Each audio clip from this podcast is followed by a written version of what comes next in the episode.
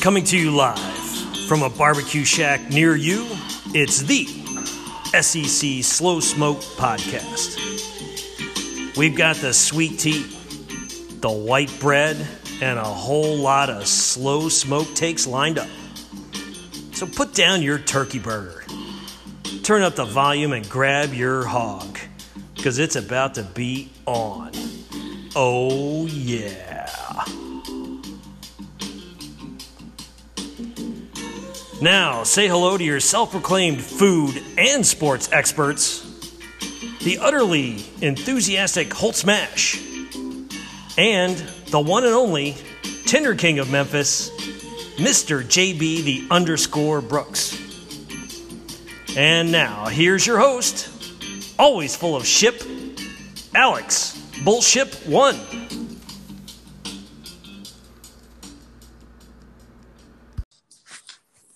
Welcome back to the official SEC Slow Smoke podcast. This is conference championship recap special episode. I'm your host, Alex, joined by my two bros, Holt Smash. What's up? Hey, Alex, how's it going, man? Doing pretty fantastic. Mr. JB Brooks is also on the other line. What's up, JB? I'm doing pretty well, Alex. Did you have a uh, safe travel home today? I did, and you'll be happy to know that I did make it back in time before the uh, 3:25 Central Time kickoff for the Titans game. I did get to watch that out and about here in the Greater Atlanta area. So big win for the Titans and uh, long day of traveling, but um, I made it through it. So I'll be I'll be back in Memphis in two weeks for Christmas. Can't Alex, uh, I actually have a question for you uh, that our listeners may want to know. Um, some people may know that you were in the St. Jude race uh, marathon here in Memphis. That's why you're in town, and I just want to know: Did you win? I did not win, but as I told you earlier uh, yesterday, I did uh, beat the first place girl. She came up on me in mile. This is a half marathon, so 13 miles, 13 mile race, and she came up on me in mile nine or 10. And I let her, I let her run for a little bit, let her get her glory in front of all her little friends. I said, come on, you're the first girl. And like I had to listen to that for a couple miles. And then I passed her in the last like mile and a half. And uh, very scary to know that there's girls out there that are faster than you, but you just got to accept where you are in life sometimes. Did you uh did you tell her to suck it at the finish line? I told her to suck my tits is what I told her. Cause I, I feel like if I said suck my dick, that's a little that's a little too much. But tits, like she could understand. Yeah, that was very gentlemanly of you. Yeah, yeah, I did, and and um, it's just it's just it is what it is. That's, that's kind of a runner I am, but um, I did not see the Kenyans in first place after the first mile. Um, I thought um, I thought they were going to come back to me, but uh, they actually knew what they were doing. I was like, man, they must have just been watching Forrest Gump on loop like all night before this to get pumped up for the race. But they just uh, felt like running. I guess they if they were ever going somewhere, they were they were running. Anyway, Holt there is a lot of shits that happened this weekend. Would you describe this weekend as a, or excuse me, would you say a shit ton happened this week, Holt, or would you go to the next level and say a fuck ton or a tit ton happened this weekend? I have never used the phrase tit ton before, so I feel like that has to be reserved for yes. um, some type of doomsday scenario. I would, I would just say a shit ton. I think a shit ton is a, is a fair uh, quantity uh, you know, to quantify uh, the amount of stuff that went down this weekend. Um, you know, we got crazy stuff. We got bowl games. We got uh, some bowl game drama. We got playoff, and, you know, coaching hires and all that stuff. Somebody, somebody told me once upon a time. Somebody said something about tit ton, and like I've been, I've been reserving that in my back pocket to use because like it's just, it's just, it's just fun to use when you have to use it. But it's, it's too soon for this weekend. There, was, there was a shit ton, not quite a tit ton. Um, but yeah, so before we uh, get into um, talking about the conference championship, let me just lay out the show here because there is quite a bit, um, as Holt stated, a shit ton to talk about. So we have, um, as JB wants me to remind everyone, that we are going to have a Bowl Mania SEC Slow Smoke pick 'em on. I'm assuming ESPN, JB. That is correct. Uh, our group is going to be called SEC Slow Smoked, and you'll be able to find us on the ESPN uh, Bowl Mania contest and we, will be setting that up at the conclusion of this podcast. And uh, you'll, you'll get an opportunity to compete against the reigning champion, uh, the one and only Michael Warren. Um, so if you think you're smarter than Michael, when it comes to bowl pickums, you're going to have an opportunity to uh, to go against the best we have to offer. Um, as my cousin Michael, who won it last year, so shout out to him. Are we are we rich enough, or I guess more better word would be, are we uh, generous enough where we might give out some like Chick Fil A gift cards to like the top two winners? that sounds like a fuck no from Holt. Times are tough. We're saving all our money for Destin trips. That's everybody knows that.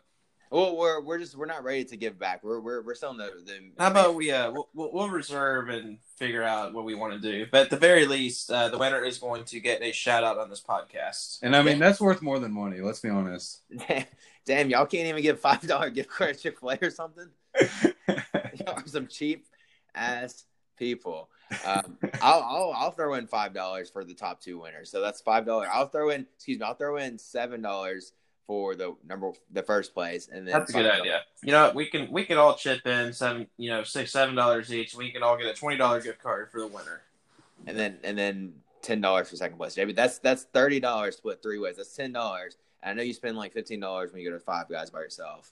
So you're, speaking you're of, yeah. Speaking of Five Guys, that was one of my uh, gifts that I got um, for uh, my birthday with my girlfriend's uh, family this morning. I got a twenty five dollar Five Guys gift card, so you know I'm about to go ham on that. So want to thank uh, Catherine's family for uh, getting me that. They know me too well. Deb, if you're if you're a real team player, you would just regift that and for the uh, Bowl Mania pick'em winner. Um, I really want my Five Guys. Yeah, I knew. I knew. I was. Uh, but I think everyone. I think more people probably want a Chick Fil A gift card because everyone loves Chick Fil A. True.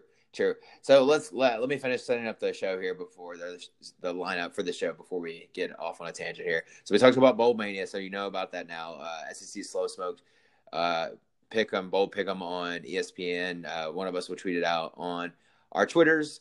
And uh, next, there's obviously the coaching changes with the big three of the SEC: Ole Miss, Missouri, and Arkansas. That are sounds like they're getting filled uh, slowly but surely. The uh, SEC championship game among the other conference championship games and the final playoff ranking. I feel like we will talk the most about the coaching changes. So we'll start off with the conference championship weekend.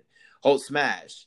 This game as in the SEC championship game, is to me the I think of this as the championship game that never was.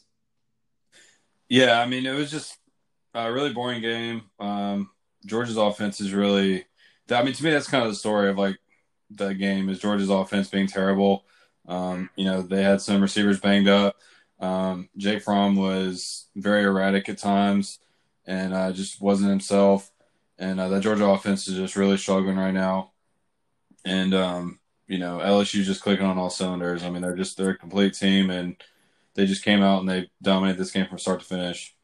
Yeah, that's kind of how I look at it. Uh, JB, do you think of Georgia as a like a fake great team now since they lost to LSU by so much? Yeah, I mean Georgia just I mean they're they're super talented, but you know they've really underachieved uh, with the roster that they have. I mean, it's let's just be fair. I mean, this was a uh, failure of a season for Georgia. I mean, they they were supposed to uh, take that next step, you know, and finally uh, maybe win a national championship this year. I mean, a lot of Georgia fans, you know, claimed in the offseason and even you know some expectations within the program that this was their year, and I mean they they're not going to meet those expectations, and now they're playing Baylor in the Sugar Bowl, a motivated Baylor team, and Georgia's probably going to have a couple players that might sit out. Uh, and that's and then they now just lost their head coach, or not head coach, but their offensive line coach Sam Pittman to Arkansas. I mean, times are. Uh, it almost feel. It, it, I'm not gonna say the window's closing, but it almost has that vibe now in Athens. Uh, I feel like that's a little bit of a reach. Uh, I would definitely take. I know Holt would definitely take eleven and two, losing the SEC championship game as like I, I wouldn't I wouldn't say like, okay, you're you're a failure as a team or as a coach. I mean, it's just it's hard. It's hard to win the SEC championship and go to the playoff every single year. You got to realize what kind of bar you're setting yourself up for there. I know they have top five recruiting classes every year, but um, it's it's not easy to win the conference championship game and go to the playoff every year. So, Holt, do you think that's a little bit unrealistic expectations for Georgia? Yeah, I mean, I think you know, I'm really. I think if you're a Georgia fan right now Um, you kind of feel like the world's ending, and like you know, like JB saying, like your window's closing. But the way Kirby Smart's recruiting, like you know, they're not going anywhere. And um, the main thing that they need to focus on right now, and you know, obviously we'll have like, um, you know, a long off season to talk about this, but they've really got to do something with their offense. I mean, like they're the offense coordinator they promoted. The name I always forget his name. What's the name, JB? Or Georgia's offensive coordinator, James Coley. Like I, I, for some reason, like I just can never remember his name, but he has been like an absolute train wreck. Um, it's been terrible. They have one of the best offensive lines in the country, a stable of great running backs, and they just have not been able to do anything. I mean, you know, they may not have like some great receivers, but they got some decent receivers. Like they're not terrible, and there's no excuse for them to be as bad as they've been on offense this year. I mean, absolutely none. Um, and I think that if Kirby Smart is serious about winning a national championship, then he needs to go out and hire, uh, you know, an offensive coordinator um, that's in the mold of uh, some of the other teams in the SEC, um, like LSU, Alabama, and uh, some other teams throughout the country have done, um, and try to, you know, really turn this offense into the juggernaut that it can be with the talent level that they recruit, and um, you know, because this uh, this offense they're running right now with the short passes and uh, just running the ball straight up the middle, not getting anywhere, is is not going to you know, it's not going to cut it. It's not going to win a national championship. It may win them 10, 12 games a year, but it's not going to get them, you know, wins over those big games, you know, in those big games against those teams that can put up points and that can match Georgia's talent level. Yeah, it's um I don't know who they would hire at this point. I mean, it's kind of hard for me to think about them. I mean, you know who actually would have made sense, but it doesn't now is Cliff Kingsbury because he got fired at Texas Tech, and if he didn't take that Arizona or not, yeah, the Cardinals job, Arizona Cardinals job, then he'd be like in no man's land and try to be an offensive coordinator somewhere. That would have made sense for him at Georgia. But I mean, it's obviously a moot point now. But um, somebody like that would be great at Georgia. I don't know if that would be well received though, because I feel like that's uh, goes against the kind of offense they're used to running. Yeah, but I mean, they got to evolve as a program. I mean, we saw it this year. Um, you know, we saw it on Saturday when you play teams that can match up against you talent wise, and some teams that can put up some points on your defense um, you know, you're going to have to be able to score back. You know, you can't just win every game with defense. You're going to have to win some games with offense. And um, right now, their offense is just lagging way behind uh, the best teams in the country. One of y'all was telling me um, about the tweet you saw that uh, Kirby Smart and Mark Richt had the same record over like the first yeah. four years, whatever it is. It's not the exact same, but it is very similar and it, I think it's it's been tracking like that because Mark Richt actually started off really great at Georgia too and won the SEC championship his first year or something like that. So um, it's kind of kind of crazy how similar they are, and it makes me wonder if uh, Kirby Smart is going to regress back to the uh, Mark Richt standard where they what when we used to call Georgia Georgia when they'd like go ten and two, they'd be like a top preseason top ten and lose a game like to South Carolina that they're not supposed to for some reason and still go like 11 and 1 or 10 and 2. The only difference is that um, I feel like Georgia now is playing in the uh, championship game, the SEC championship game more than the Mark Richt Georgia's, but um, that's also has a lot more to say about Tennessee and Florida than anything else. Yeah, no, you're definitely right. And I mean, I hate to make this whole thing about Georgia because obviously LSU and – Joe Burrow played a great game, but that's just the main thing that stands out to me is like when I watch this game is like, you know, Georgia's offense, they got to figure something out. Kirby Smart's got to, you know, evolve with the times. You know, he's got to learn from, you know, his former protege, uh, Nick Saban. Is that the right word? Mm-hmm. And uh, sorry, sometimes when I use big words, Protege. I'm not. That's a uh, French ass name, Holt. Um, I like it. But uh, I gotta say, uh, he's got to learn from Nick Saban and um, you know evolve with the times and you know go get an offensive coordinator who's not afraid to throw the ball down the field and some explosive receivers uh, to go along with them. And um, you know, you can still recruit big offensive linemen and good running backs and run the ball, and that can still be, you know, um, you know, I guess the you know the main identity of your offense, but you're not going to be able to win games if you're not able to throw the ball down the field in today's college football. Yeah, and I agree with Holt too. Um, you know, it's not just uh, losing Jim Chaney, their offensive coordinator last year, but now they just lost Sam Pittman, their other best offensive assistants. So they've lost their two best offensive assistants in the last two seasons. And uh, if Kirby Smart doesn't make a change, I mean, they're going to be in trouble next year. I mean, they, he's definitely got to make a change. I just don't think they're going to get any better with Coley as offensive coordinator. I mean, they're they've gone stagnant. They've regressed. And you keep saying trouble. I mean, to me, trouble. Like they still have a floor of ten wins next year. I mean, I guess they they would. Well, the trouble is that they're going to uh, let some other schools catch up to them in the SEC, and they're not going to be able to keep up with Alabama and LSU because both of them, you know, they're going to be able to score.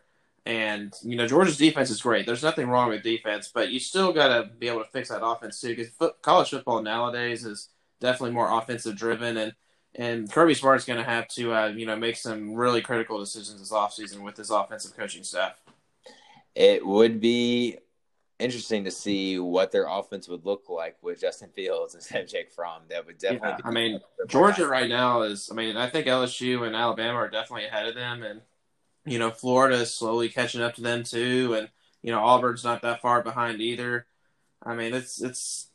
I mean, they're they're slowly. I think they're getting closer to that second tier than they are at the top tier if they don't yeah. improve their offense. I don't know. I just I like. I think Alabama is going to be good as long as Saban's there, but Coach O at LSU. I mean, what what happens with Dave when Dave Aranda accepts a head coaching job or Joe Brady accepts a different offensive, like a complete offensive coordinator or head coaching job somewhere? I mean, you you think that LSU or Coach O can replace them like Nick Saban's replaced his coordinators at Alabama? I don't think it's the same, especially since Coach O is not what everybody says is that he's not as great of a like individual coach or positions coach. He's just a CEO of the program. I just don't see. I just think LSU is great right now because they have two great coordinators essentially. Even though Joe Brady's technically like the QB coach or passing game coach, whatever it is. I mean, because their offense is good because Joe Brady and the defense is good because Dave Aranda. And once they leave, I just don't know if they'll be good. So I don't know if LSU is going to stay up where they will be, where they are right now. Yeah, I mean, you, are making a good point, but also LSU allots more money for its uh, assistant coaching, you know, salary pool than any school in the country. So, you know, when the day comes, obviously, when Brady and Aranda, you know, leave for you know better jobs, I mean, Orgeron's going to have a ton of money to to have to work with, and he's going to go out and get the best assistants that he can possibly find, and and he'll be able, they'll be able, the LSU will give him the money to pay him too. So I mean, not to say that Brady and Aranda are replaceable. I mean, they're obviously the best of the best at you know each side of the ball, but Orgeron's going to be able to attract. You know, he's shown that he is not a difficult guy to work for, and he gives free reign to his assistants. Definitely a fun and I wouldn't say easy job, but like you do have a lot of resources there with all of the recruiting and exactly. Um, other conference championship games. Um, man, this actually wasn't as fun of a weekend as it could have been on the actual game slash football conference championship side. Um, I guess the most exciting one was the Baylor Oklahoma game. Holt. Oh yeah, by far. I mean, you know, I guess you could throw the Memphis Cincinnati game in there as well. It's pretty exciting, but uh, you know, the Oklahoma Baylor game. You know, you knew that the the winner of that game had a pretty decent shot to make the playoff as long as you know LSU was able to beat Georgia, and um, you know, Baylor battling through some quarterback injuries. They played three different quarterbacks in this game. Um, and, you know, it was just a really exciting matchup.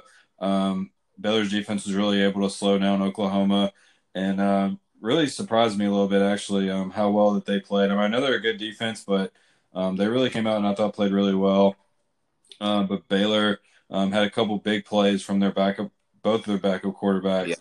And, um, you know, it was a really exciting game, but I really felt like when Baylor had that long touch or that long uh, run uh, yeah. or pass, I should pass and run. Like he caught it, yeah. but then he ran like you know all the way down the field um, to about the ten or eleven yard line. Um, they're down by three with like five or six minutes left. I really felt like right then when they had to settle for a field goal to tie the game instead of take the lead, I really felt like the momentum shift back to Oklahoma because um, after that play, it really looked like Baylor had a shot to win. But um, once they had to set up for that field goal, I just kind of felt like Oklahoma was going to outlast them in the end, and that's ended up, you know, what happened. So, um, you know, you got to give Baylor a lot of credit. You got to give Matt Rhule a lot of credit. Um, I'm not sure how many guys on Baylor's roster could have played at Oklahoma, you know, coming out of high school, and uh, for them to, you know, come out and basically two games this year you know, coming up just short in both games is is tough, but you know, you got to give them a lot of credit. And um, it was a fun game to watch. And uh, you know, Oklahoma and Jalen Hurts are in the playoff. Matt Rhule is looking like a better coach by each game. Seems like. I mean, he did give up, or Baylor did give up that huge lead to Oklahoma uh, the first game, but uh, I mean, I think most, I don't know. I, I feel like most people just assumed Oklahoma was going to win this one pretty easily because they should have won the first one pretty easily, but it wasn't. It wasn't easy, and Baylor looks like no joke uh, of a team right now. They look pretty tough to play, um, despite them not having the best recruits. Um, Holt, I want to stay with you for a second because I feel like this is a question for you personally. Um, were you more disappointed in Wisconsin giving up the huge lead to Ohio State, or Utah just not showing up at all in the Pac-12? I was way more disappointed in Utah. I mean, to come out in such a big game and just absolutely just look flat um, from the start. I mean, you know, it is really disappointing to see. Um, you know, I, I, think we all knew that like their offense wasn't great, but I really expected more out of their defense in this one. Their defense has been so good all season, and um, Oregon kind of just ran the ball all over them. Um, you know, the Ver- Verdell, the running back, had a huge game, um, and you know, Utah prides itself on being a defensive line team and a physical team and a team that stops the run, and they just they just weren't able to do it. Um, Oregon ran the ball over them on Friday night, and um, it was really tough to see, tough to watch. And um, you know, I know if you're a Utah fan, that's just that hurts so bad with you know them having an opportunity to make the playoff, and um, you know, I I think they would have been in if they'd have won. Um, I know you know JB and some other people think that um, Oklahoma would have jumped them if they'd have both won, but I mean, I think that they had a legit shot to make the playoff. And it, I mean, honestly, as much as it pains me to say it, really reminds me of the Mississippi State in 2014. Um, you know, losing the last game of the season, and uh, you know when they were number four in the country and uh, dropping out of the bowl picture. Uh, even though some people said Ohio State would have jumped them that year, you know, the team that eventually ended up winning it at all. But um, it kind of reminds me of that. So I definitely feel for Utah fans and um, you know, I hate, I really hate it, and I love Kyle Whittingham as a coach, but um, I mean, he really does not have a great record in big games, and I'm not really sure why they always seem to play worse in big games. I mean, they're they're able to beat good teams during the regular season, but for some reason, when it's like that really big game, they just have trouble winning it for some reason. Minus that Alabama whatever bowl game was, like yeah. I mean, I actually mentioned that to JB, and he brought up the exact same game. And I mean, yeah, I mean, I guess you could say that, but I mean, I don't. I feel like anytime Alabama is not in like a national championship type game, they just don't play well. Um, that was obviously very early in the Saban tenure, and they had not been to a national championship yet. But I feel like that Alabama team was really based around, or was really playing for that Florida game and the SEC championship game. And when they lost that, it was, you know, they didn't really completely show up for that game. But I mean, at the same time, I mean, yeah, I guess that was a good win. Um, yeah. And uh, led by current uh, Florida Gators offensive assistant Brian Johnson at quarterback for Utah that game, by the way. Fun facts. Fun facts as always.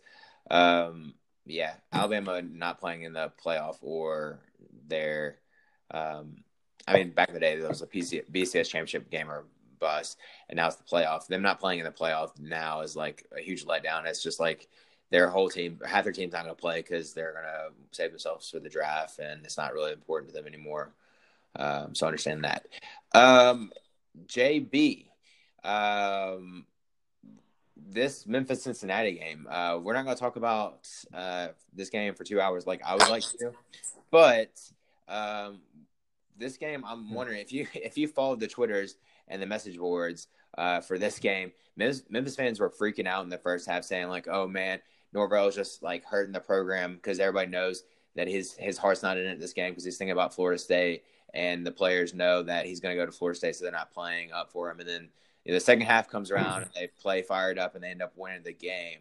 Um, did you did you think that the Florida State thing had anything to do with the way Memphis looked in the first half, or I, me personally, I think it's more of just playing Cincinnati a second time and them adjusting more.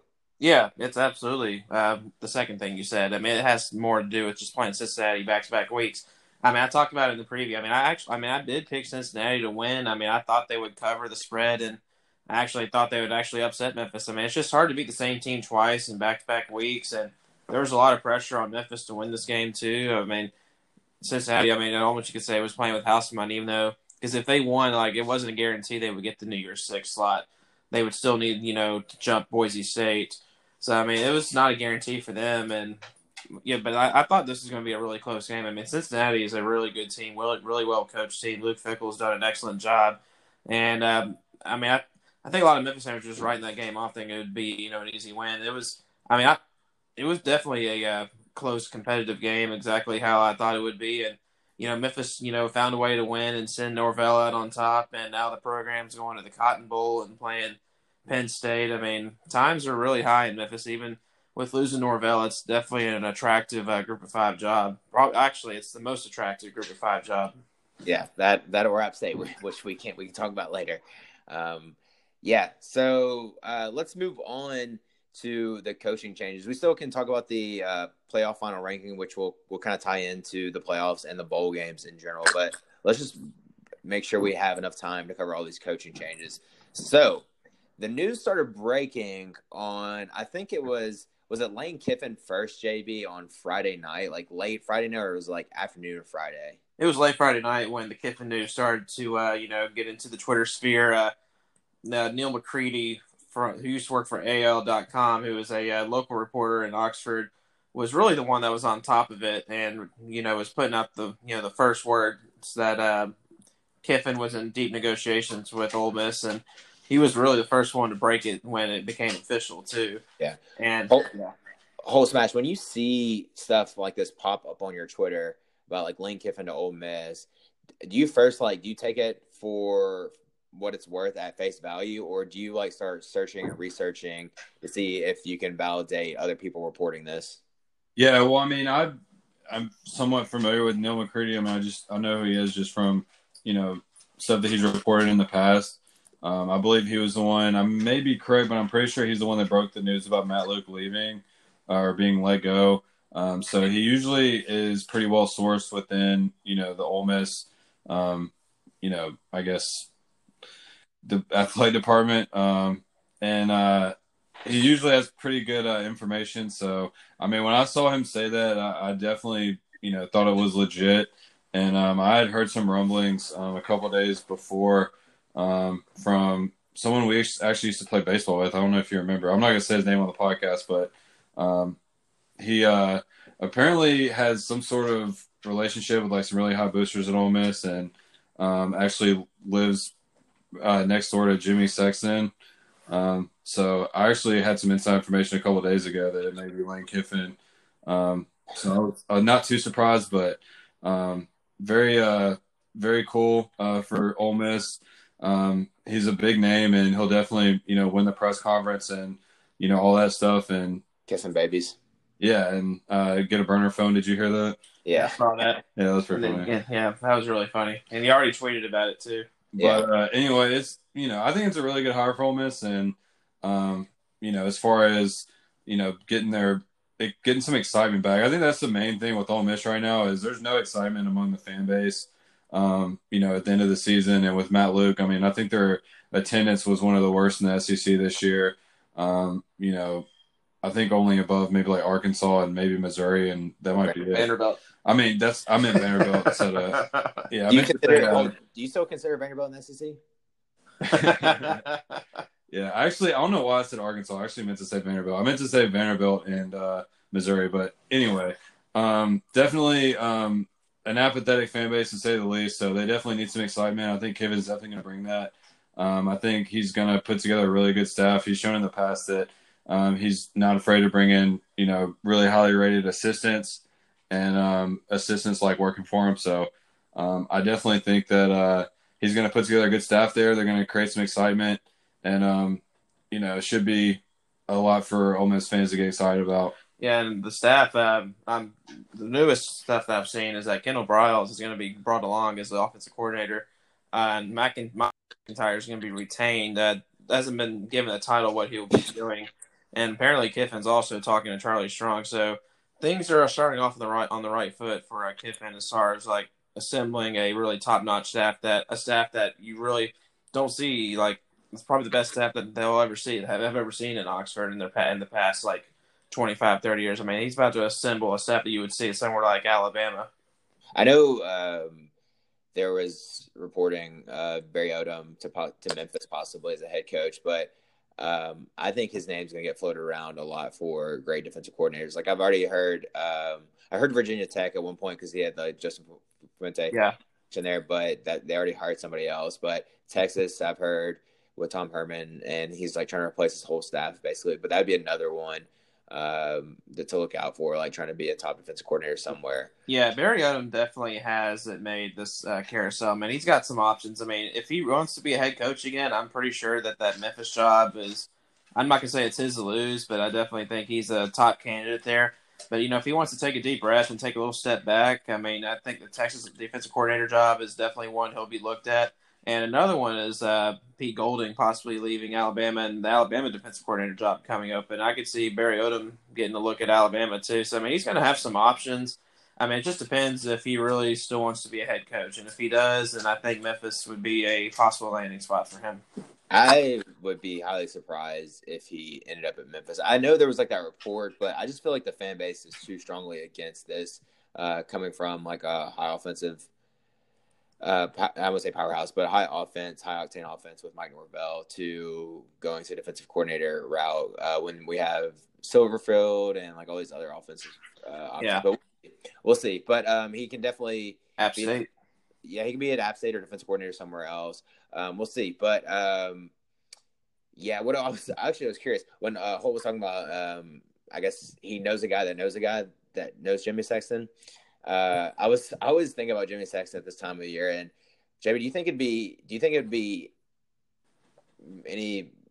I guess what I'm trying to say is, would it be more fun to be anybody else than Jimmy Sexton right now at this time of year? I just feel like it'd be so much fun. I mean, it's a busy time for him, but like he could he could literally do anything. He could like just float rumors out that um, you know Lane Kiffin might be going to Arkansas, and that'll get Ole Miss to hire him pretty quickly. Absolutely, yeah. This is the time of year where Jimmy Sexton's in the spotlight. I mean, this is this is also the time of year where he makes his money too. Like he's gonna he he's not. It's not the coaches that are just getting paid raises, you know, too, or or you know taking new jobs. Like he's also getting some raises too from the uh, you know the negotiations that he's in. I mean, he's he's always floating names out and floating rumors. I mean, he's got tons of connections. I mean, he controls the market and the SEC coaching carousel and a lot of the market around the country too. I mean, he's he's definitely got a monopoly. I mean, he he has uh, eleven of the fourteen SEC coaches are signed with Jimmy Sexton too. So I mean, he's he's got control in the SEC. I don't know for sure, but I would I would guess that Norvell's with him too.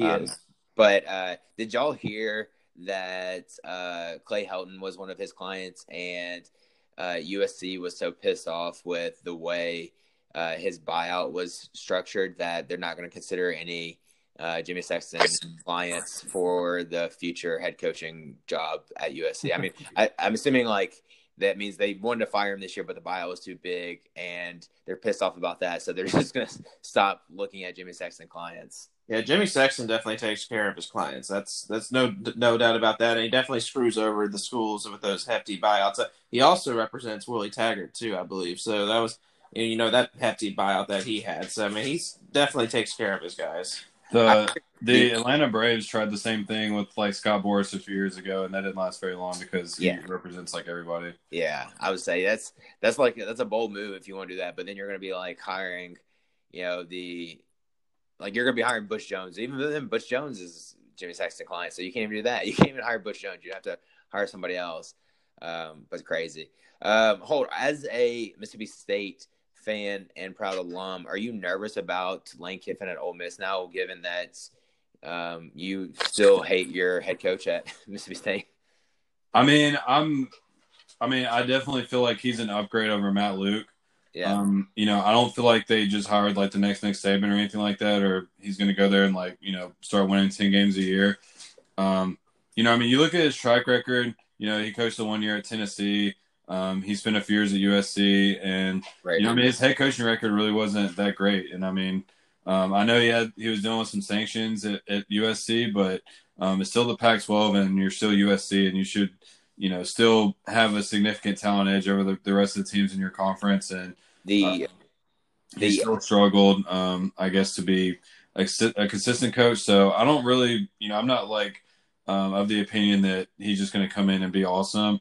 I think he's going to stabilize uh, Ole Miss, bring some excitement, which you know, um, you know, I guess I'm worried about a little bit, but um, and then like recruiting as well.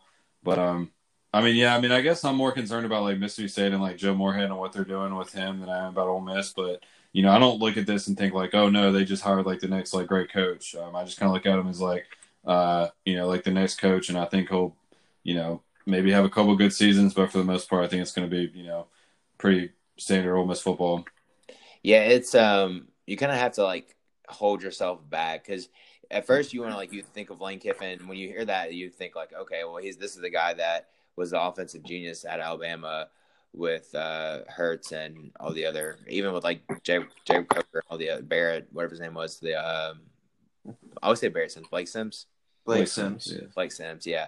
Uh, yeah they all he always did he did really good with them and you want to think of that first when you think of that's the guy Ole Miss is getting but you got to remind yourself he wasn't he wasn't great at USC when he got the big job, and even at FAU, like he had this really good first year, and that second year, as in last year, was a huge disappointment. They should have won like nine or ten games. They ended up winning like five games in the year two, and they they did obviously pretty good this year. But it's not just necessarily an easy home run hire, and I don't really know if there truly are any home run hires because a lot of them on the surface look like home run hires. Like Harbaugh at Michigan looks like a home run hire, and he, still hasn't beat Ohio State and or got into the playoffs. So it's just it's not necessarily easy to have a home run hire, but I think this is a pretty good hire for Ole Miss. Given yeah, like I think it's actually the really the best hire that Ole Miss could have made. Honestly, I mean, it wasn't a very attractive job. I mean, no offense to Ole Miss fans. I mean, it's you know they got some. It's a it's not a bad, it's not a horrible job, but it's not the most attractive at the moment. I mean, they just fired you know Matt Luke who. You know, it looked like he was showing some improvement this year, and they just, you know, up and fired him. But you know, the reason he gets fired is because there wasn't a lot of fan support, and that's what you know drives you know the money that comes into the department. But but like I said, I mean he's going to definitely generate a buzz. Uh, he's going to bring in a really good staff. I mean it's it's just the best that they could have done. Honestly, I mean the other candidates that were you know potential candidates like Norvell. I mean that would have been the other good one. But Norvell always had his sights set on Florida State, and I mean that's they they weren't going to get you know an established sitting head coach you know at a big school like the I mean, that's really the best they could have done. I mean, Mike Leach maybe could have been a candidate, uh, but I mean, honestly, I mean, they did pretty well getting Lane Kiffin. Yeah, it's um, it's tough to recruit at Ole Miss or recruit head coaches at Ole Miss. Um, one thing, yeah, I, I do like about Lane Kiffin is that um, he is probably the best marketer of his program.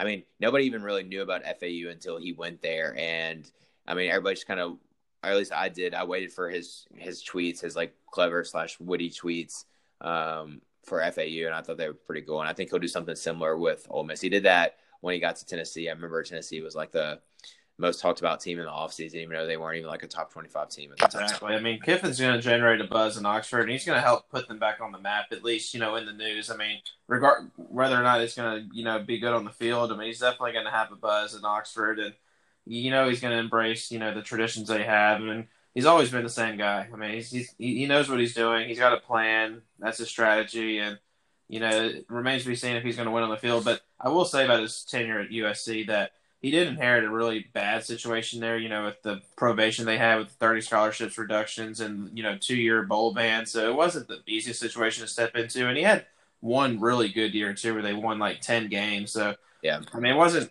I mean, he wasn't horrible, but I mean, it, but I mean, he definitely probably deserved to be fired at the end. But he wasn't absolutely horrible. I mean, USC's been pretty bad. I mean, ever since then, even the coaches they've hired since then haven't really had any success. Yeah, they um when they fired him in that last season, it seemed like the players weren't weren't really playing for him anymore because they they rallied around Coach O as the interim coach after he got fired and won a won a few big games that they shouldn't have. So um, and that was like when Coach O was like, oh, maybe he could be the head coach at USC, which is kind of crazy to think about at the time. Um, but yeah, it'll be interesting to see how he does at Ole Miss.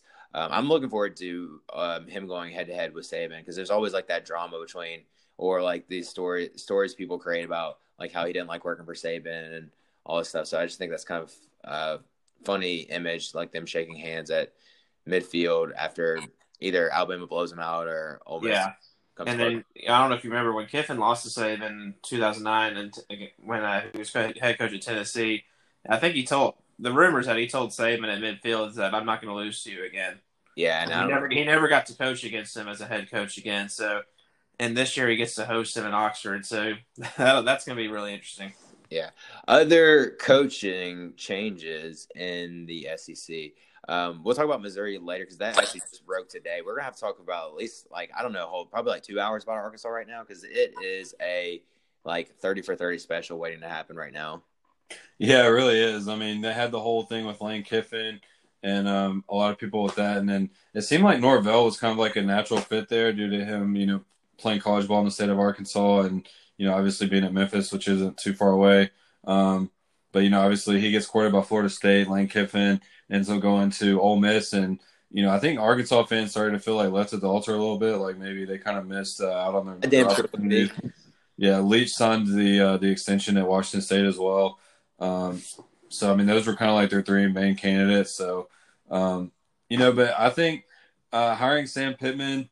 Um, you know, I mean, I definitely think it is a solid hire. I love Sam Pittman as a coach. I think the fans at Arkansas are going to absolutely love him as a coach. Um, you know, but as um, we tweeted from SEC Slow Smoked and sort of like how I feel is um, it's really dependent on what he's able to do with his coaching hires. You know what I mean? Like what kind of coordinators is he bringing in? Um, you know, offensive, what kind of offense is he going to run?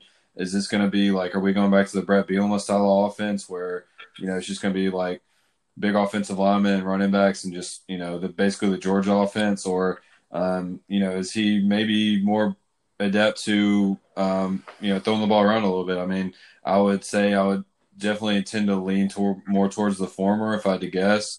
Um, and I just, you know, I worry about that style of offense in the SEC, especially at a school that doesn't, you know, recruit as well.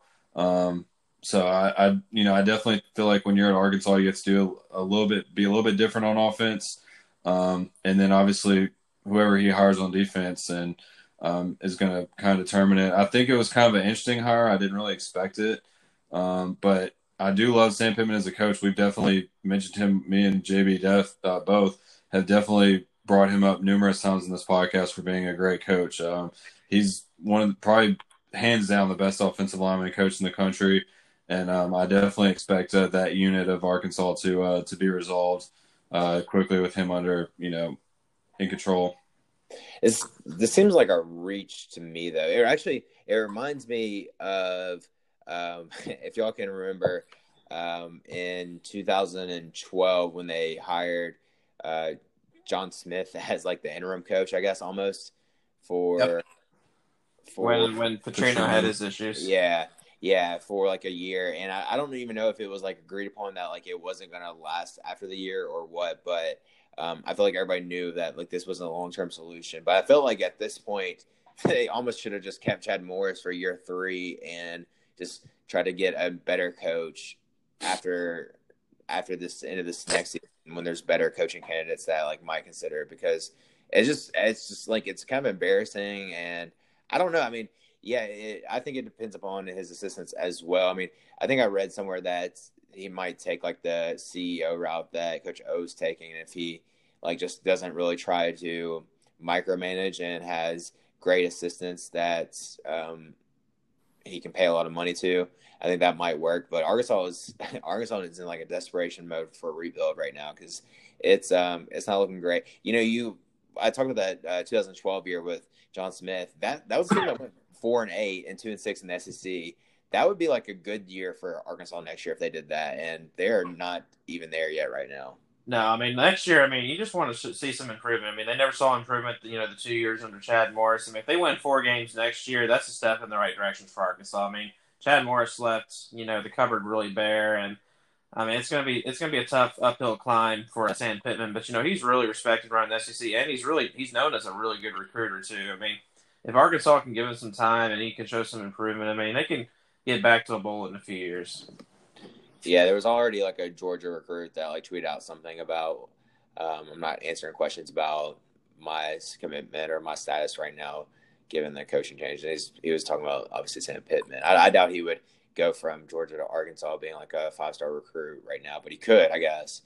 Um, but it would just be interesting to see. I mean, like on the surface, it just doesn't look like a great hire to me. But I've I could be wrong. You never know. It's like Jeremy Pruitt. Jeremy Pruitt doesn't look like a great hire, and I don't necessarily know if he is a great hire now, but um, it's definitely better than what I initially thought. And you kind of talked yourself into it. and then you were like, what, what were you thinking after they lost to Georgia State? But it's, it's a different situation Tennessee. Um, I was wondering this, JB, though. Um, this Arkansas coaching search, was this still better than Tennessee's coaching search? As in, was it not as embarrassing as Tennessee coaching search? No, it's not as embarrassing. I mean, it was yeah. definitely a little more quiet, and you didn't see Arkansas fans, you know, having revolts over the coach too. I mean, I don't, you didn't see them revolts over a Sam Pittman. I mean, a lot of Arkansas fans, you know, wanted Kiffin, they wanted Norvell, but you know, both of them took took other head coaching positions. Uh, Bryan Harsin was another name that was rumored and floated out there, but obviously he's not uh, going to Arkansas. He looks like he's going to probably stay at Boise State, as far as we can tell. I mean, Sam Pittman, you know, had some, you know, three good years, you know, coaching the offensive line under Bielema at Arkansas, and he was really well liked in Fayetteville too, and he loved his time there. But you know, of course, when Kirby Smart took the Georgia job, he, you know, bolted there and became the associate head coach and offensive line coach, and but he loved his time in Fayetteville, and he's got, you know, he's going to have. Uh, also, another thing about him is that this is his first time taking a head coaching job too. But that's what I'm saying. I mean, it, but you know, you don't you don't know what you can do until you, you try. Like so a lot of times, you know, a lot of these guys, it's it's happened a lot in the SEC too, where you get you know, a guy getting his first opportunity. Will Muschamp got his first opportunity. Kirby Smart, Jeremy Pruitt. Uh, you know, Mark Richt was an OC at Florida State when he got his job at Georgia. I mean, that's, yeah. that's, it happens a lot. David Cutcliffe before the he got point, Miss. The point I want to make is that those are offensive defensive coordinators. This is an offensive line coach, JB. It, that's what like it that never really happens. The offensive line coach going from yep. yeah, line. That is, I agree. I can give you one example though of an offensive line coach that became a head coach and was highly successful and that was uh, Luke. Nope, it's actually uh, Phillip Fulmer when he took over at Tennessee, and of course he won a national championship and you know had like 17 year career there. So I mean, offensive line coaches, it can happen. I mean, I'm not saying that uh, Sam Pittman's going to have the success as Phillip Fulmer, but you know it's happened. Yeah, I mean, I guess that makes you feel a little bit better. Uh, if you want a little bit more reference, Mike Munchak, the Titans coach at one point, was uh, they um, was an offensive line coach, and they didn't do great. That's NFL, so not apples to apples, but um, it just doesn't happen often. It's all I'm. Yeah, but the offensive linemen are the smartest guys on the team too, and it's the most complicated position, believe it or not. So I mean, I mean, you know, you know, who knows? I mean, Pittman. I, I have confidence in Pittman that he can be a good coach for Arkansas if Arkansas fans are patient, and I think they will be patient with Pittman because they already knew about him beforehand and they like him. I just know if I was an Arkansas fan, I would not be excited about Sam Pittman. Uh, but we'll we'll see. Maybe uh, the, another thing I'd be really pissed off about is if they end up giving him like a fat contract with a huge buyout, like right after this whole Chad Morris thing. Yeah, I mean, I when I look at this hire, I mean, just like I said, a lot of it's dependent on you know if he can just come in and instill some discipline and just you know they have like a solid strength and conditioning program and they just get like some dudes who just look like SEC football players and he's able to fund a quarterback that's halfway decent. And they just, you know, they just do the little things like block and tackle. Um, you know what I mean? They're just not like, you know, they just turn into like a competitive football team. I feel like if, if he can at least do that, then, you know, it has to be a good thing because right now they're just at a position where they don't even look like an SEC team. I mean, they really, they look like a bad Sun Belt team. And I mean, that's not, you know, I don't mean to be like disrespectful, but like they don't tackle, they don't block, they don't, you know, they well, I mean, they, throw the they, ball. They, like they have, they have one good player that's a running back, and then like that's pretty much it. They got their shit rocked by Western Kentucky, and that's a Conference USA team, which is like maybe a step below the Sun Belt. So it's um, yeah, they're like a bad Conference USA team. Yeah, yeah. Don't don't put some respect on the Sun Belt. They're better than that. Yeah, uh, my apologies to a ULM. ULM, yeah.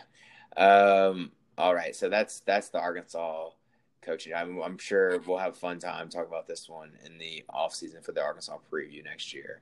Um, the other head coaching job was the Missouri job that just got filled in the last like four or five hours today. Um, Eli Drinkwitz from App State is the new head coach at Missouri. His name got floated around a lot, but I just didn't take it too serious for a couple of things. I didn't think the prospective schools were seriously considering just because he was in year one at App State with a team that was already good last year before he got there. And um, two, I didn't think he would leave for Missouri, Arkansas, Ole Miss because he doesn't really have a connection there.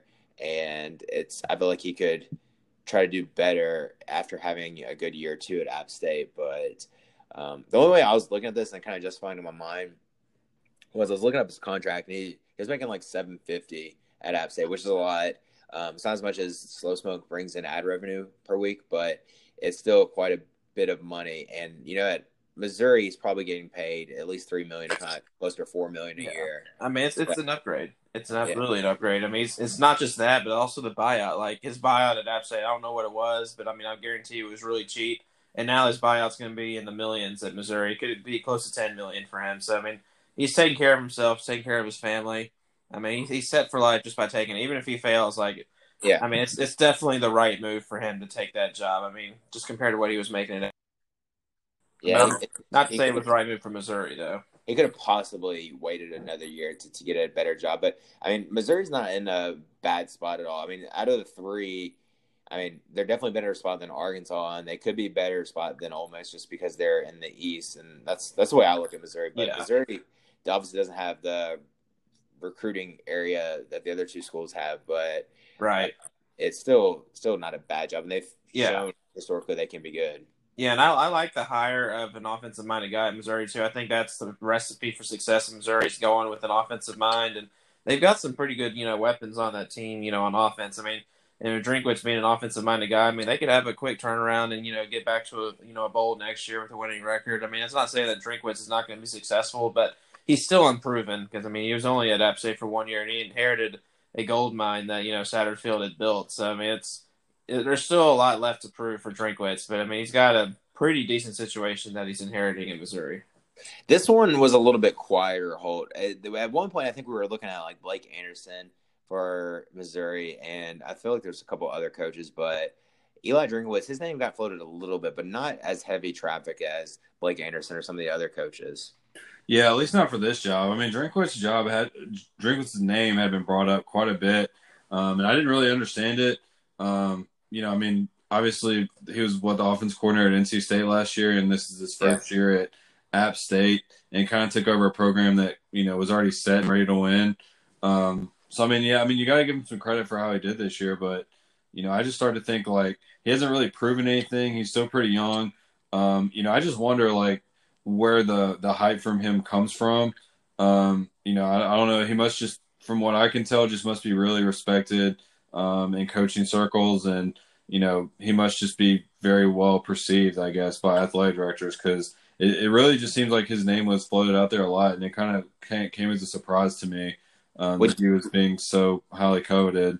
Would you rather have Blake Anderson as a Missouri coach if you were a Missouri fan? I mean, that's honestly, like I'm surprised he hasn't gotten a job by now.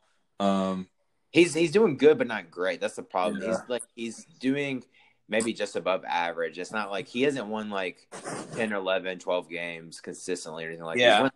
eight or nine games, which is good, but not great. But you know what? I think Blake Anderson could be a candidate, should be a candidate in Memphis. I mean, I, that'd be an upgrade for Blake Anderson to take Memphis job too. And it'd be, you know, good for him. I mean, he hasn't gotten a power five job, but he would inherit a great situation in Memphis, and he's you know highly respected. He's a decent recruiter, really good players coach. I mean, I I would like for Memphis to take a look at him because I just want Blake Anderson, you know, to move up and get a chance. You know.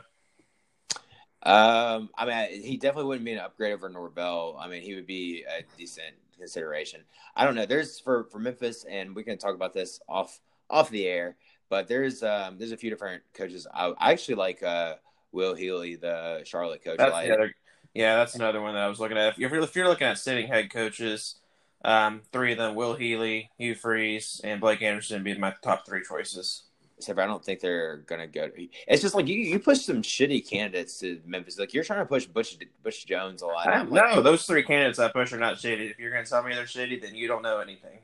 No, no, I'm saying like you, you talk about Butch Jones a lot to Memphis, and I like I'm I just don't like that. And Barry Odom, I don't want either of those two coaches. I don't think Odom's a terrible candidate. I think that the, I don't think he was ready for the big job that he had at Missouri. And I think a place like Memphis in the American Conference might be good for him. Holt, would you uh, disagree there? Yeah, I mean, I I just don't think that that's where you want to go if you're Memphis. I think for Memphis, you kind of want to stick with an offensive minded guy, and you want to stick with someone who, you know, can at least bring some some excitement yeah. Um, I don't think like I think if you're Memphis and you hire kind of like a retread coach um, from like the Power Five, it's just not it's not as exciting. I mean, I think Odom would be a little bit better than Butch Jones, but not by a ton. Yeah.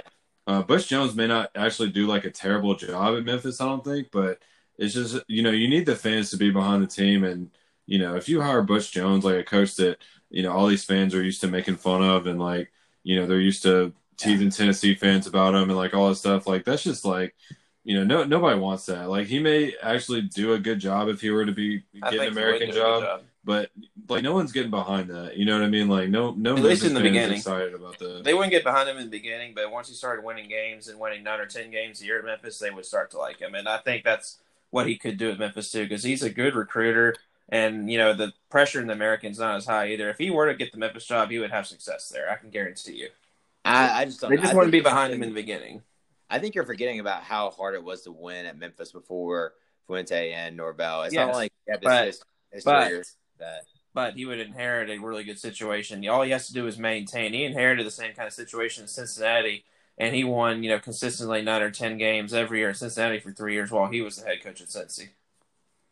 You're talking about Butch. I, yeah. I understand. I'm talking about Barry Odom. I, I don't know either. Either one. It's just it'd be it'd be tough. I, it'd be it'd be tougher. I, I think everybody's kind of pulling more and more for uh, Silverfield than anyone because they uh, I know the players like him a lot. So we'll, we'll see. I just I, I saw that report again, and I, I just don't know how that would go through because the fans really don't want Barry Odom as the pulse check I have from the inter interwebs. But um, that's not the SEC Slow Smoke podcast portion of the show. So um, we talked about the three coaches now. We talked about the conference championship. Um, let's talk about the final college football playoff ranking. And I guess the only one that really matters is the top four. Um, this year, Holt seems like it was the least dramatic for the top four. I feel like everyone knew who it was by Saturday night. Yeah, I mean, really, the only thing that they could hype up on the show was who was going to be number one and who's going to be number two. And um, you know, people make like a really big deal about it, and I mean, it is sort of a big deal uh, because you don't want to play, you know, Clemson in the first round. You'd rather play Oklahoma, but it just seems like a trap. Like it really does. It really just seems like um, whichever team got the number one seed was almost like, you know, you know, oh well, the first round's gonna be easy. Like, no, it's not gonna be easy. You still have to go play Oklahoma and Jalen Hurts and a high-powered offense, and you know they're gonna come into that game with a chip on their shoulder, and they've had to fight all season to get this four spot um, ever since that loss at Kansas State. Um, so I mean, I, I, feel like you know Clemson or uh, Oklahoma's got a little bit of a chip on their shoulder, and uh, it's definitely far from an easy win. Um, and you know they're definitely the redheaded stepchild of the four teams, but um, the the the argument basically was for the number one spot between LSU and Ohio State. Ohio State went into the weekend number one. Um, you know they had a rough first half against Wisconsin. Um, and I think we, you know, we didn't really talk about this game a lot, but you know, it was 21-7 in the first half, and then me and JB kind of looked at each other, both kind of the same feeling, like, you know, should we get excited? But at the same time, we are like, we know we shouldn't because we know how State's just going to come back and win this game convincingly, and that's exactly what they did. Uh, completely dominated the second half, came back and won. And uh, but you know, LSU on the other hand, uh, absolutely dismantled Georgia, uh, who is the committee's number four team in the country, um, and just really, really embarrassed them. Completely dominated the game and um, was able to end up jumping Ohio State, which I think is about right. I think LSU. Uh, you know, I don't know if they're the best team of the three between uh, LSU, Ohio State, and Clemson, but I definitely feel like they proved the most over the course of the season, and I think that's why they deserve to be number one. And then we're going to get a great matchup between Ohio State and Clemson, uh, and that that two versus three slot. That's going to be a, a really exciting matchup we have what like three weeks now before the um, playoff games, and uh, so we have a lot of time to like think about these. Did you guys? Uh, did you guys see? Um, I don't know who tweeted this, but it was like uh, you know, Ryan Day and Dabo Swinney are both up there kind of whining, complaining about like they think they should be like number one and blah blah. blah. And then Ed Orgeron's like, man, I don't care if we play the Mars. We don't care if we play uh, the Saints on Mars. We'll go play them. yeah. Ed, Ed Orgeron doesn't complain. You know, he just you know goes with what he's dealt with. He doesn't try to lobby for a team. He knows he's got a good team. Yeah. You gotta love Ed Orgeron though. Like you really do. Like I mean, yeah, I think I never like I'll be the first one to admit that like I thought the LSU hiring him was an absolute joke, and they totally missed a golden opportunity. Um, you know, and he's really proven me wrong. I mean, he's done an outstanding job there, and um, I mean, man, like you really just can't say enough about him and Joe Burrow and what they've been able to do this year. And um, yeah, you know, you, you just every time Ed Orgeron talks, I smile. Like I just I love yeah. I love hearing him talk. Yeah, he's definitely the most entertaining coach in the SEC, and I, I could not be any more happy for Orgeron too. I'm just glad that you know he's he's found his niche in, in coaching and that he's found success and you know he's he's turning himself into a legend in Baton Rouge. I mean, I could not be any more happy for him. Yeah, they are um, they are legit. Um, that being said, JB, I still even after what Holt said, I wouldn't want to play Clemson the most out of all this. Team. I think Clemson. I think LSU has played the best, but LSU or that's say I said I meant LSU if I didn't say that. I, I think LSU has played the best, and especially on Saturday. But I think Clemson might be the best team. Yeah, I mean, there's definitely an argument for Clemson, Ohio State, and LSU, but Clemson's scary just because one, they're defending champs. Two, they have that established culture and three, they got all their weapons from their offense back last year that won the championship, and they're clicking at the right time. I mean, their defense has been carrying them all season, but now the offense, you know, has come out of its slump, and they're clicking as well. I mean, right now, I think it's it's Clemson and LSU are on a collision course to uh, meet in the, in the you know the national championship. I mean, but I mean, not not to discredit Ohio State too. They've been awesome. I mean, they they they struggled though against Wisconsin for a lot of that game, and they didn't look like you know the world beaters they were you know most of the season. So you know, it depends what Ohio State team shows up. I mean, if uh, you know they struggled, like I said, they struggled against Wisconsin, but Wisconsin, or mean, sorry, Ohio State and Clemson's going to be an absolute classic, though.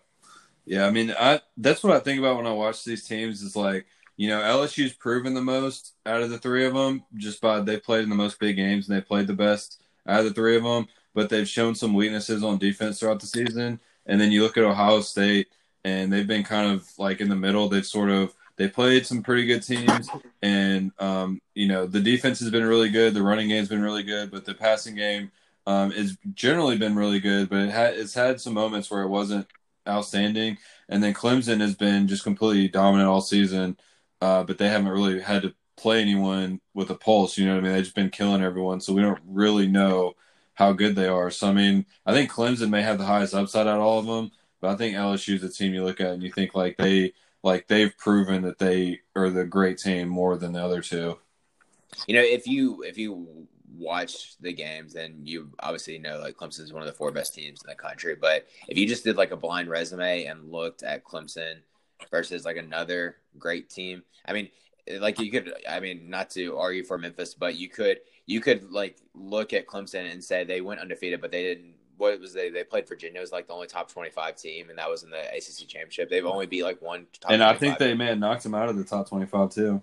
Yeah, so like you could you could look at Memphis and say like they went eleven or twelve and one and beat three top twenty five teams, and it's just it's just yeah it's crazy because they um, like I said Clemson should be in there because they are one of the best four four best teams, but they um it's like they don't really get get in there based off their actual resume. They do it just because of the eye test more than anything, and they were there last yeah. year. Is my point I'm making. It's all preconceived notions. I mean, it really yeah. is. Like, I mean, everybody knew coming into this year Clemson was going to be great. They were preseason number one. Everybody knows about all the NFL players on their team, the five star prospects. Everybody knows about Dabo and the playoff and what he's been able to do. And the fact that they're in the Power Five, obviously, you know, it does make a difference. You know, if if there were no preconceived notions, at all.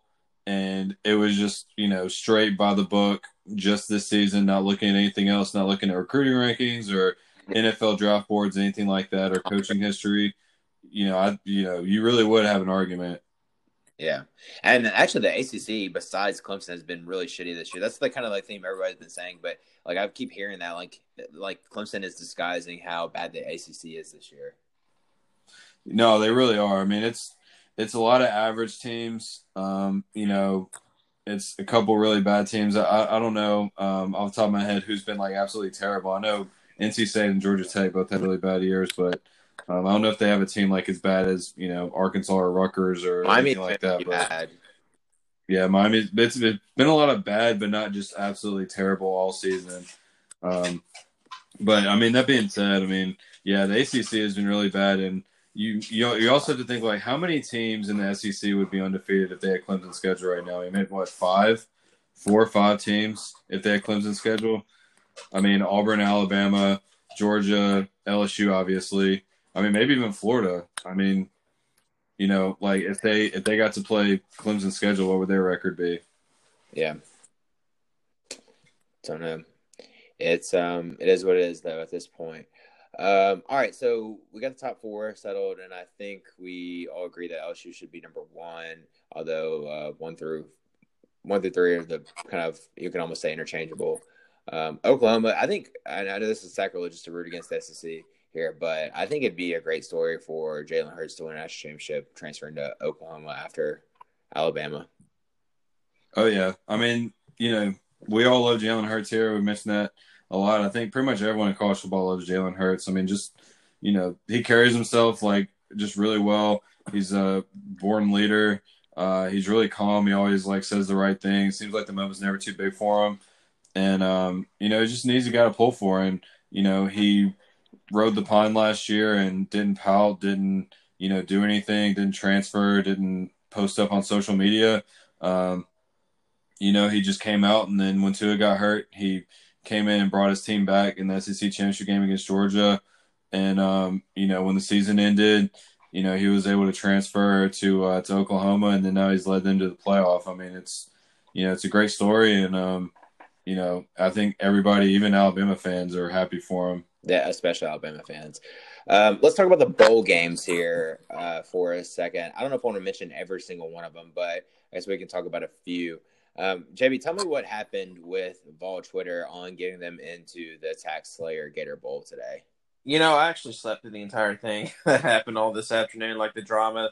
Like I, I took a nap. I started taking a nap uh, after you know it had been announced that Tennessee was going to the Music City Bowl, but apparently uh, Fulmer, you know, really was lobbying for the Gator Bowl, and uh, the Gator Bowl was lobbying for Tennessee as well. Even though the Music City was, you know, lobbying for Tennessee, you know, too. Like both the Gator and Music City wanted Tennessee badly, but Fulmer preferred the Gator Bowl. So he got he was able to push for that and finally get that switch made, and so Tennessee got to move to the Gator Bowl from the Music City.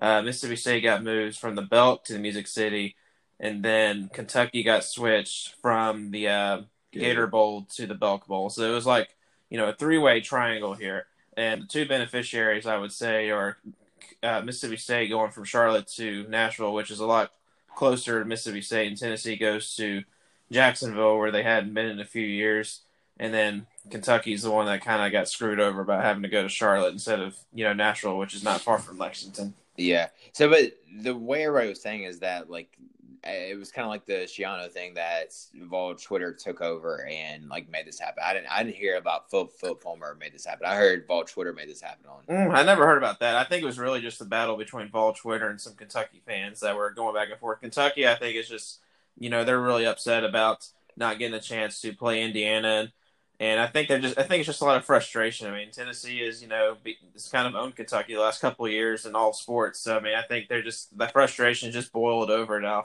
between Kentucky. I mean, they did kind of get screwed over here. I'm not going to lie.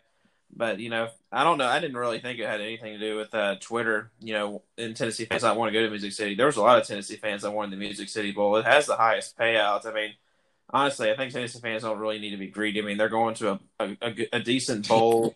Yeah. And I mean, they're it's they're still going to be going to. I mean, I think if I had a choice between the two, I'd probably choose the Gator Bowl because it's a warmer bowl, and I'd rather play a Big Ten team. But in all honesty, I mean, it's it, there's really not a difference between the two. I mean, I think most Tennessee fans were happy with the Gator or Music City, and they will definitely flock to either one of the two.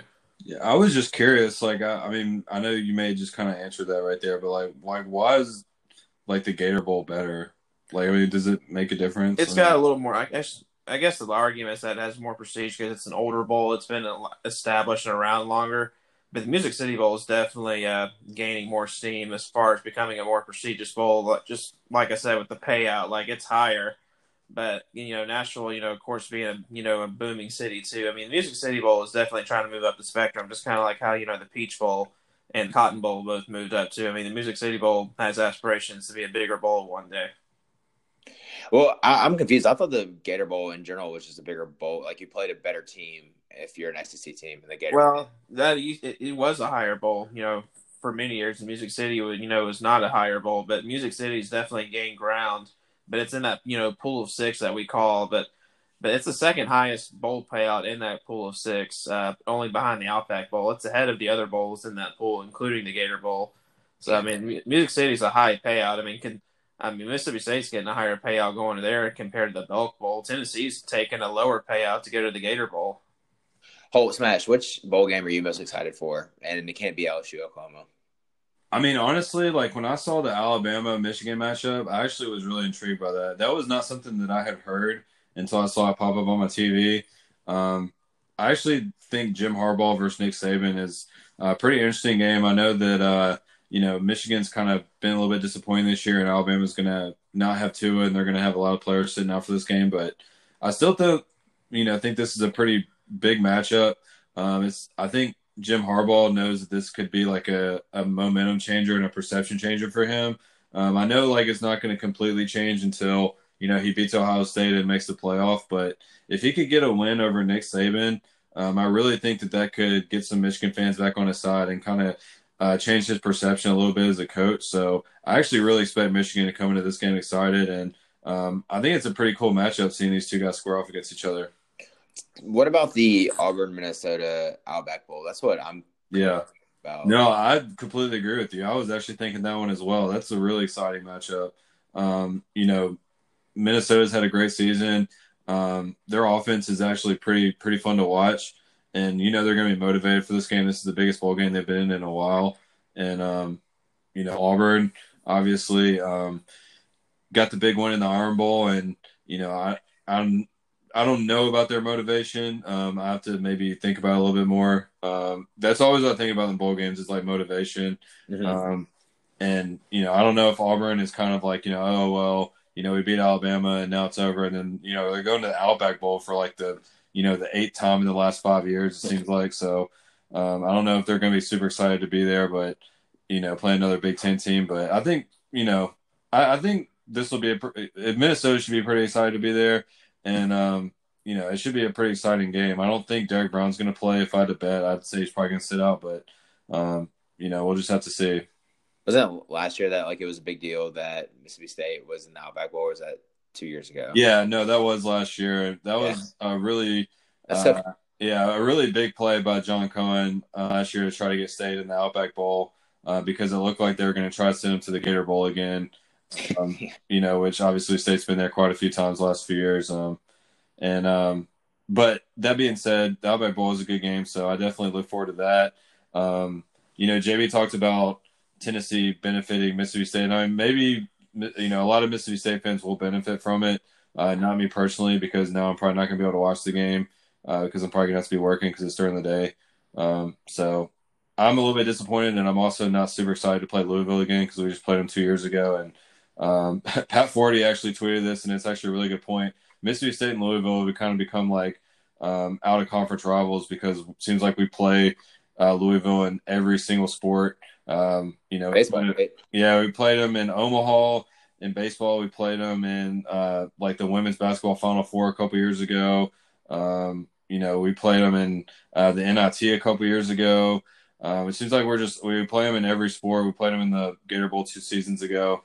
Um, so it seems like we're just always playing them. Seems like we always get matched up with Louisville one way or another. And I was kind of excited to play Virginia Tech when that was kind of like the rumored thing. And I know that it would be tougher for a lot of Mississippi State fans to make it to Charlotte, and you know there wouldn't be as many fans able to go to the game. But I was a little bit more excited for that matchup specifically with with Virginia Tech, just to play like a new team and yeah. um, you know get some revenge on Justin Fuente for you know leaving leaving uh, our our uh, neighbors to the north in Memphis. yeah. You left Memphis. You did what? you don't mess with our little brother. That's not funny, JB. uh, dang, JB. Dang, you were doing good the whole podcast until this. Oh, that was that was that actually just came out like uh, just instantly. I didn't even put any thought into that. All right. That was wrong. I'm sorry, Alex. No, nah, I mean I don't care. I don't. It really like would be incorrect anyway because Mississippi State wouldn't think of Memphis. It'd be like you could say Ole Miss or Tennessee. That'd be like what would be more accurate, what people would say. But anyway, um, the only other game I want to talk about there's a couple other ones. Like I'm not the one I'm least excited about is probably this Florida Virginia game because I just feel like Virginia is just there because they they have to be there. Um, the Georgia Baylor Sugar Bowl, uh, kind of excited about because I think that could be another trap game for Georgia, and I think the only the only thing I think about that is that they're probably remembering last year against Texas how they they thought they would just blow out Texas because they should have been in the playoff and they weren't. Um, so I feel like they're gonna be a little more focused against Baylor this year. But Baylor's a good team that people don't yeah. respect as much. I feel like. And Baylor's gonna be excited to be there, and they have a defense that's good enough to you know if Baylor's defense shows up to play, I don't think it really matters about Georgia's motivation. Uh, because I think if Baylor shows up ready to play on defense, it's going to be a long day for Georgia's offense one way or another. It could be a really low scoring game too. Yeah, for sure. So we'll, uh, I guess we'll do the previews because um, the bowl games are kind of spread out a little bit, but not too much. I mean, it's like all still like mostly one weekend, uh, New Year's around New Year's weekend. So we'll, yeah. let's how we're gonna lay out the previews, but we'll we'll do. We might have to do it in shifts uh, just to give everybody. proper and uh, I mean Texas A&M, Oklahoma State, a little old Big 12 rivalry should be a pretty cool yeah, matchup too. Two days after Christmas too. That one is December 27th. Oh yeah, yeah. I was thinking. I'm really disappointed that the Texas Bowl did not get Texas and Texas A&M in that bowl. That that I just hate that man. I want them to play in football. Like that would have been so awesome for both of them to meet in Houston have 50-50, you know, Texas and A&M fans. Like that would have been so awesome. Yeah. So be excited to do the uh, actual predictions for these games because I'm curious what you're thinking on some of these. Um, we think we think the SEC can go over 500 in these bowl games? Yeah, I mean, I I just you know I worry about a few teams. You know what I mean? Like I worry about Kentucky against Virginia Tech. Yeah. Um, you know, with Bud Foster having a month to prepare for that offense um, that you know obviously hasn't really been able to throw the ball. I don't know specifically if if any of their hurt quarterbacks are supposed to be back or not. I don't believe they are, but I could be mistaken. Um, so Bud Foster having a month to prepare for that offense, I think, um, you know, is really might limit what Kentucky's able to do offensively. Plus, you know, I feel like their season kind of, you know, I don't want to say revolved around the Louisville game, but I definitely think that that was kind of like their stamp on the season, and you know, they may not be as focused on the game as maybe they should be. Um, you know, and then I, you know, Mississippi State, I don't think that they're ever going to win any game, obviously. So if they're playing a Power Five team, I, I usually feel like they're probably going to lose. But um, and then you know Tennessee versus Indiana. I mean, Indiana's been uh, low key pretty good this year. So um, you know, I don't know if Tennessee's going to be able to win that game on just talent alone. I guess it just depends on which Jarrett Guarantano shows up.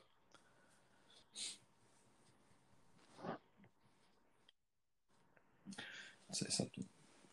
Yeah, it's really going to depend on uh, you know Guarantano and but also Tennessee's defense has been really really good these last uh, you know few weeks too, and Indiana's offense you know is that's their strength too. So that's going to be two strengths between Tennessee's defense and Indiana's offense. I mean that's going to be a pretty exciting game too. And you know both teams are going to have over a month to prepare because that game is going to be on January second, the day after New Year's. Like I think that's actually the last um, SEC bowl game. Uh, that's actually the last SEC team that'll play potentially if LSU loses in the uh, playoff. Because after that, that's the last of the bowl games, I believe, for the SEC. Yeah, it's always weird having the like bowl games, like normal bowl games, after some of the playoff games. Yeah, it's it, it's definitely. I think it's the last game of the. Uh, it is. I'm SEC looking, bowl it's, slate. It's second, so yeah, if, if LSU were to lose Oklahoma, that would be the last SEC game of the year, which would be really crazy to think. Yeah, uh, except for technically be the first of the year if you really think about it because uh, it's in January. Um, any final words? Oh. We... oh, aren't you so funny? Yeah, I am. You're right. Any final words before we call it a night on this great podcast? Nope. Good job, guys. That was a good one. Good team effort. All right, guys. We'll uh, we'll make sure to tweet out the link for the Bowl Mania. But other than uh, until then, uh, we will see you later.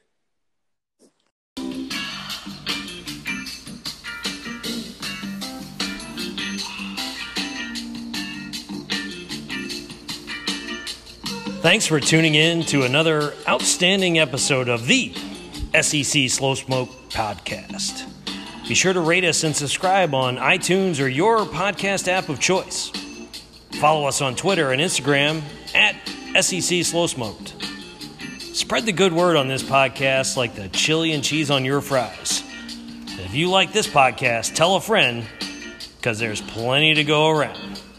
Oh, yeah.